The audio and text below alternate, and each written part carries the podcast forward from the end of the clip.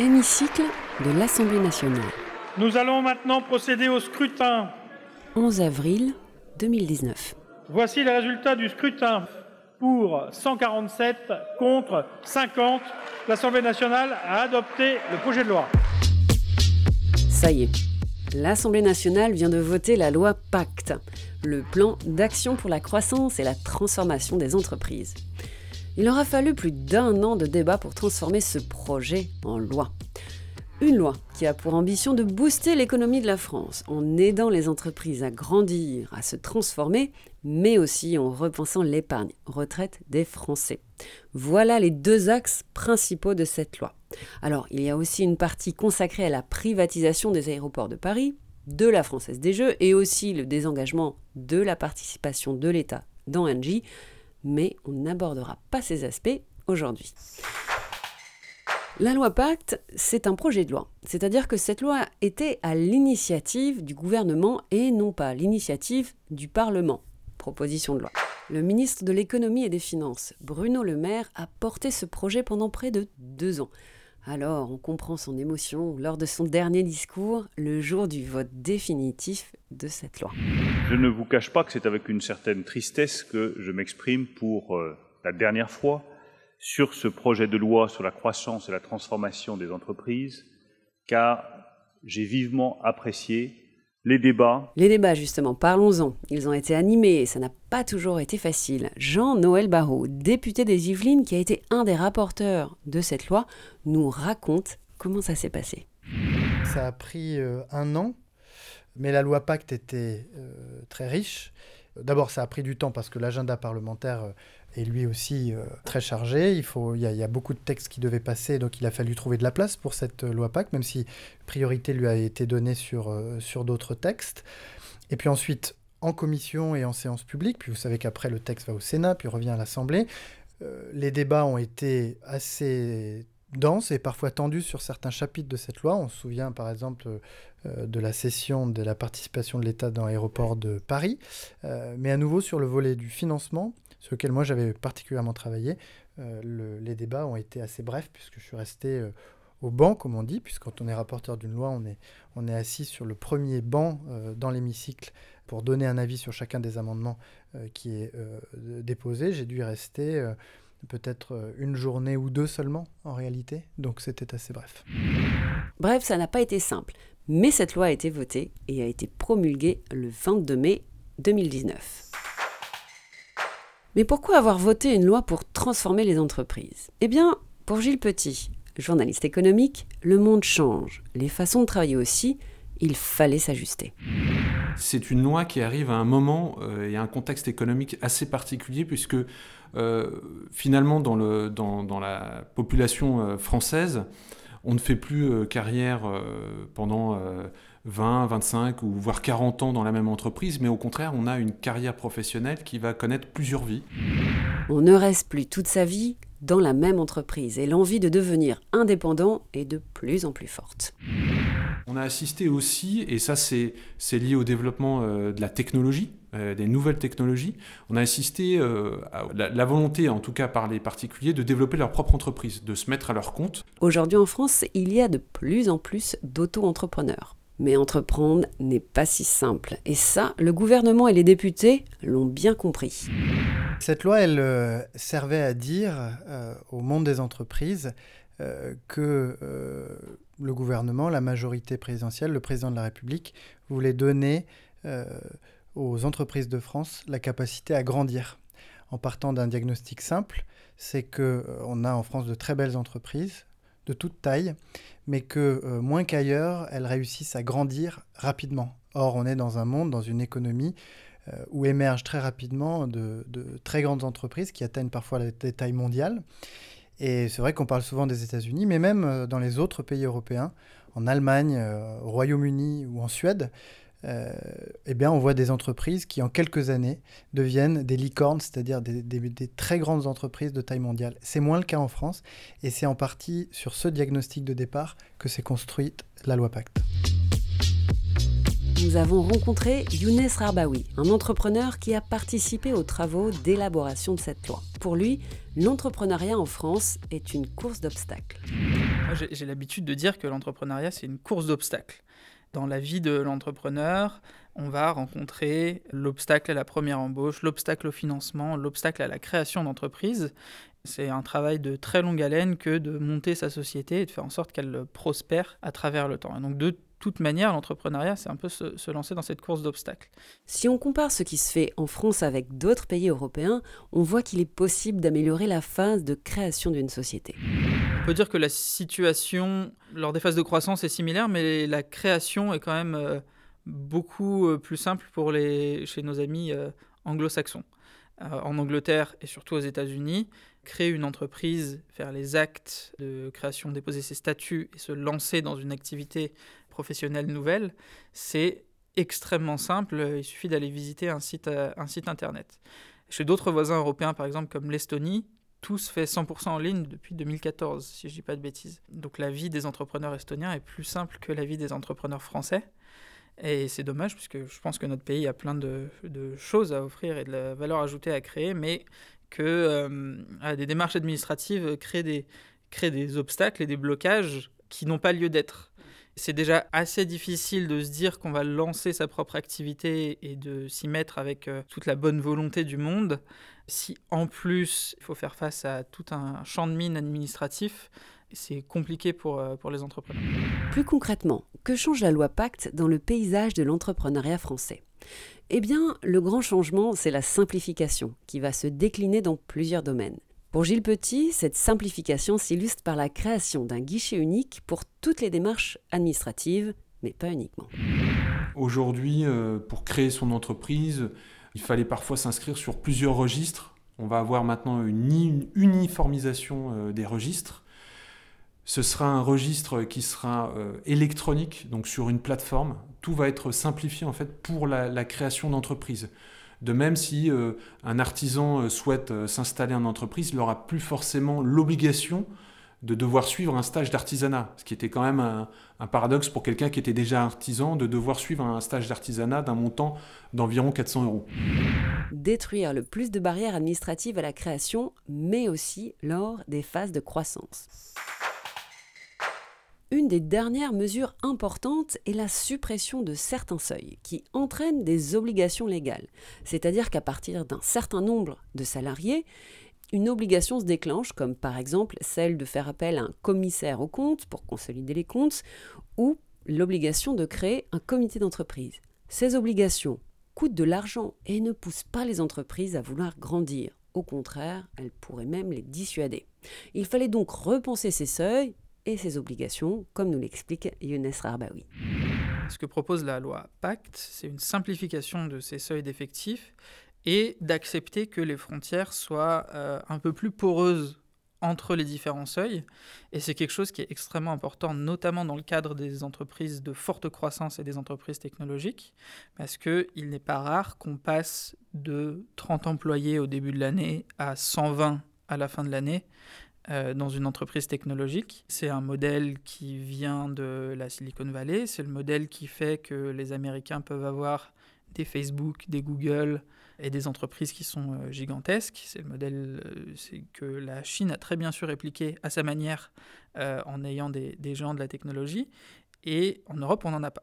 Donc pour accompagner ces entreprises-là et créer l'expression Next 40 a pas mal été utilisée l'an dernier, mais c'est une réalité les prochaines grosses ETI françaises deviennent des véritables ETI qui créent beaucoup d'emplois en France, qui euh, rapportent de l'argent au gouvernement euh, par leurs impôts et tout un tas de choses, ben, c'est important pour elles qu'on leur rende possible leur croissance très rapide.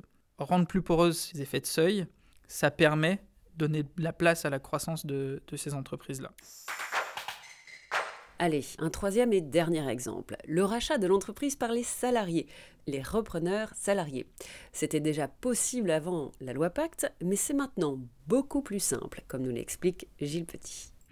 Les repreneurs salariés, ça, ça va favoriser vraiment les très petites entreprises. Jusqu'à présent, euh, lorsqu'un salarié d'une entreprise euh, souhaitait euh, reprendre l'entreprise, hein, c'est des cas qui se posent souvent, notamment en France, euh, eh bien, ça devait concerner euh, un minimum de 15 salariés au sein de l'entreprise. Donc, autant vous dire que les très petites entreprises qui comptent 4, 5, 6 salariés n'étaient pas concernés. donc il fallait que l'entreprise compte un minimum de 15 salariés ou qu'on puisse reprendre 30% de cet effectif. Donc aujourd'hui, pour reprendre une entreprise avec la loi Pacte, il suffira aux salariés d'avoir un minimum de 18 mois d'ancienneté dans l'entreprise. Donc ça, ça, ça va être vraiment intéressant.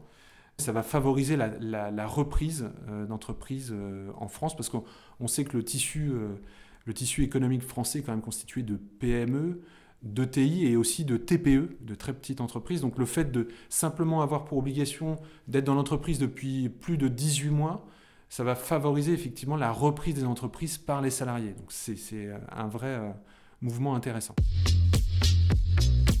Une des grandes ambitions de la loi Pacte est donc d'aider les entreprises. Mais une grande ambition peut en entraîner une autre. Alors le carburant euh, des, entreprises pour qu'elles grandissent euh, plus vite et plus fort, c'est évidemment euh, le financement. Et le financement, ça passe évidemment par l'épargne. Et donc c'est une des raisons pour lesquelles on retrouve dans cette loi Pacte, au-delà des mesures qui concernent directement les entreprises, une véritable réforme de l'épargne en France, avec notamment des changements majeurs pour l'épargne retraite et puis des changements importants pour l'assurance vie. Mais que représente exactement l'épargne retraite en France? Eh bien, pour la Fédération française des assurances, la FFA, il y a deux choses à avoir en tête, comme nous l'explique son délégué général, Arnaud Schneives. Alors, l'assurance vie est stricto sensu, euh, c'est 1500 milliards d'euros, et l'épargne retraite supplémentaire, c'est 200 milliards d'euros. Donc traditionnellement, l'idée qu'on en a, c'est que l'assurance vie, l'image qu'on prend souvent, c'est celle d'un couteau suisse. C'est-à-dire que l'assurance vie, elle peut servir un peu à, différents projets. Elle peut servir à des projets immobiliers, à de l'épargne de précaution et aussi à préparer sa retraite.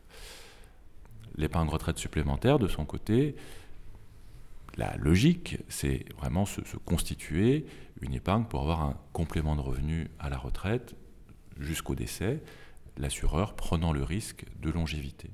L'idée de réformer l'épargne retraite n'est pas une nouveauté. Le système de retraite par répartition, qui repose sur une forte solidarité entre les générations, est en train de s'essouffler. Il y a de moins en moins d'actifs pour payer les pensions des retraités, de plus en plus nombreux. Il fallait développer un régime de retraite supplémentaire, souvent appelé régime de retraite par capitalisation. Ici, la logique est différente. Ce sont les actifs qui épargnent pour leur propre retraite. Et c'est justement cette épargne supplémentaire qu'il fallait encourager. La France était en retard sur ce point. Alors nous, depuis des années, les assureurs plaident le développement de l'épargne retraite supplémentaire. Parmi les pays de l'OCDE, la France est un des pays qui a la plus faible part d'épargne retraite supplémentaire. Ça ne représente que 2% du total des prestations de retraite, alors que la moyenne de l'OCDE est à 15%. Pourquoi ce retard? Eh bien, il y a sûrement plusieurs raisons, mais il faut dire qu'avant la loi Pacte, le paysage de l'épargne retraite supplémentaire était compliqué. Entre le PERP, le Madelin, l'article 83, il fallait simplifier. Notre objectif, c'est de quand même simplifier euh, ce système d'épargne retraite par capitalisation, parce que jusqu'à présent, euh, vous aviez quand même 13 produits différents d'où 13 euh, mécanismes de. Enfin, 13 euh, systèmes différents avec autant de, de sorties possibles et autant de contraintes et d'obligations possibles, tout en sachant qu'en plus, euh, jusqu'à présent, l'épargne retraite n'était pas transférable. Donc si vous entamiez une première vie dans une société qui promouvait un certain système de retraite, et que vous changiez par la suite euh, d'entreprise et euh, de secteur d'activité aussi, vous pouviez retrouver avec un second produit d'épargne retraite qui n'était pas fusionnable avec le précédent. Donc 13 euh, produits d'épargne retraite, donc finalement j'ai envie de vous dire, au cours d'une vie professionnelle, 13 possibilités d'épargner différemment pour sa retraite. Avec finalement au bout du compte une somme qui, pouvait se révéler minime et donc euh, pas suffisante pour vous assurer une retraite euh, décente. D'où la création du plan d'épargne retraite, le PER, qui va tout regrouper pour harmoniser et moderniser l'épargne retraite. Désormais, tout le monde, salarié ou indépendant, pourra ouvrir un PER qu'il gardera tout au long de son parcours d'actif. Car le PER sera passeportable d'une société à l'autre, d'une vie à une autre, qu'il ait été ouvert à titre individuel ou par une entreprise.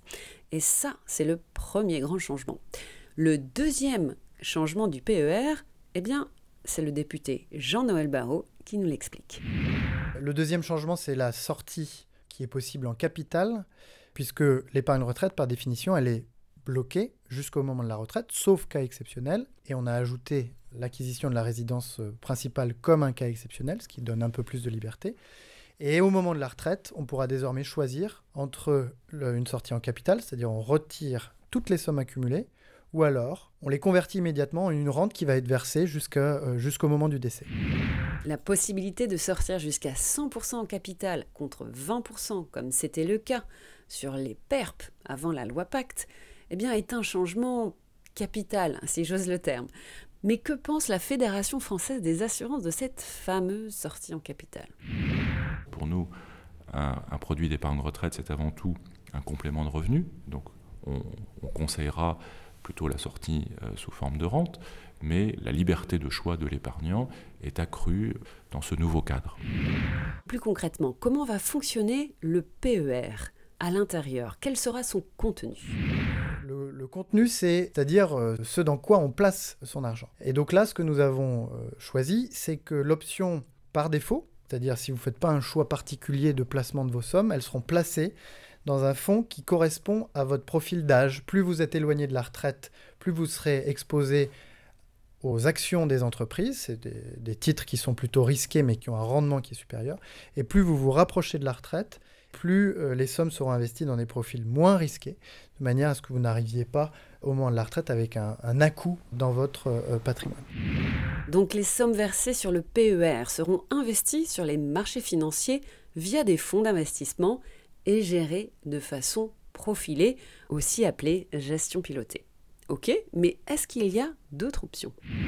La deuxième option qui sera obligée de vous proposer, c'est un fonds solidaire c'est-à-dire un fonds qui investit au moins à 5 ou 10% en entreprise solidaire d'utilité sociale, le label ESUS, et qui permet à celles et ceux qui veulent avoir une épargne plus responsable de, de, placer leur épargne retraite dans ce type de support. Donc vous aurez obligatoirement ces deux options-là. Celle qui sera cochée par défaut, c'est le placement qui s'adapte à votre profil d'âge, mais vous aurez la possibilité soit de le décocher, soit de le, de le panacher avec le fonds solidaire. Et puis votre prestataire, il a évidemment toute liberté pour vous proposer d'autres supports, du fonds euro, des fonds classiques, si vous le souhaitez. Et la Fédération française de l'assurance, elle en dit quoi de ces différentes options? C'est à l'épargnant de faire ses choix dans le cadre du, dialogue et des, conseils que son assureur euh, lui donnera, en l'occurrence, puisque ici nous, nous, parlons du point de vue des assureurs, ça peut être aussi du point de vue de son gestionnaire d'actifs mais euh, c'est toujours à l'épargnant de, savoir le, type de choix qu'il souhaite faire. S'il souhaite tout simplement la gestion, euh, la gestion profilée par défaut avec une grille qui est mécanique en fonction de l'âge et qui se sécurise progressivement, il pourra dire très bien, la gestion par défaut me convient très bien, et puis plus j'approche de l'âge de la retraite, plus mes placements sont sécurisés. S'il souhaite au contraire une gestion plus dynamique, eh bien il fera le choix de cette gestion plus dynamique avec son assureur ou son gestionnaire d'actifs. En résumé, le PER, c'est transférabilité, possibilité de sortie en capital jusqu'à 100%, une gestion profilée en fonction de l'âge par défaut. Et l'autre nouveauté, c'est que le PER pourra désormais être géré par un gestionnaire d'actifs, dont le métier est d'investir sur les marchés financiers. Avant cette loi, seuls les assureurs pouvaient gérer l'épargne retraite. Pour le député Jean-Noël Barrot, pour que le succès soit en rendez-vous, il fallait laisser intervenir d'autres acteurs. Le produit est conçu d'une manière à ce qu'il puisse être distribué soit par des assureurs, soit par des gestionnaires d'actifs. Et donc de ce point de vue-là, il ne comporte pas de caractéristiques qui privilégient l'un ou l'autre. Donc il va être vraiment dans un champ qui est très concurrentiel, ce qui est beaucoup moins le cas de d'autres produits d'épargne, ce qui va garantir aussi, j'en ai pas parlé, mais des frais sans doute beaucoup plus faibles que dans d'autres segments de produits d'épargne actuellement disponibles. Pour Arnaud Schneives de la Fédération française des assurances, tout est une question de garantie. A priori, un asset manager ne vous donnera pas de garantie. Un assureur peut vous donner des garanties si vous souscrivez à des fonds euros ou, ou euro croissants. Est-ce que vous souhaitez sortir en capital à 100%, ce qu'un asset manager vous, proposera, ou non, vous souhaitez avoir en tout ou partie un versement sous forme de rente viagère. Et en général, les asset managers ne vous proposeront pas cette option et seulement un assureur pourra vous proposer cette option. Si vous vous appuyez sur des solutions de rente, vous pouvez proposer des options favorisant euh, une prise en charge, en tout cas partielle, de la dépendance. Par exemple, de dire je doublerai votre rente viagère en cas de dépendance lourde ce qui est un bout de solution pour financer le problème de la dépendance. Vous savez que c'est 2000 euros par mois le reste à charge, en moyenne pour les gens qui sont en situation de dépendance lourde. Donc voilà, il faut trouver tous les petits bouts de solution hein, qui nous permettent en l'occurrence de financer la dépendance. Après, à chacun de voir dans quelle optique il épargne et les garanties qu'il souhaite obtenir. La loi Pacte est donc une loi qui veut aider les entreprises et booster l'épargne retraite supplémentaire en France. Est-ce que ça va marcher? Eh bien ça, l'avenir nous le dira et surtout les chiffres. Alors, rendez-vous dans un petit moment pour le débrief. Voilà, ce podcast est terminé. Merci à tous les invités qui ont participé. Younes Rarbaoui, Gilles Petit, Arnaud Schneves et bien sûr Jean-Noël Barrault. Ce podcast vous a été présenté par Marie Dosière et il a été réalisé par AJP, partenaire d'AXA. Si vous avez aimé ce podcast, n'hésitez pas à vous abonner pour ne pas rater les prochains épisodes. Merci d'avoir été à l'écoute et à très bientôt.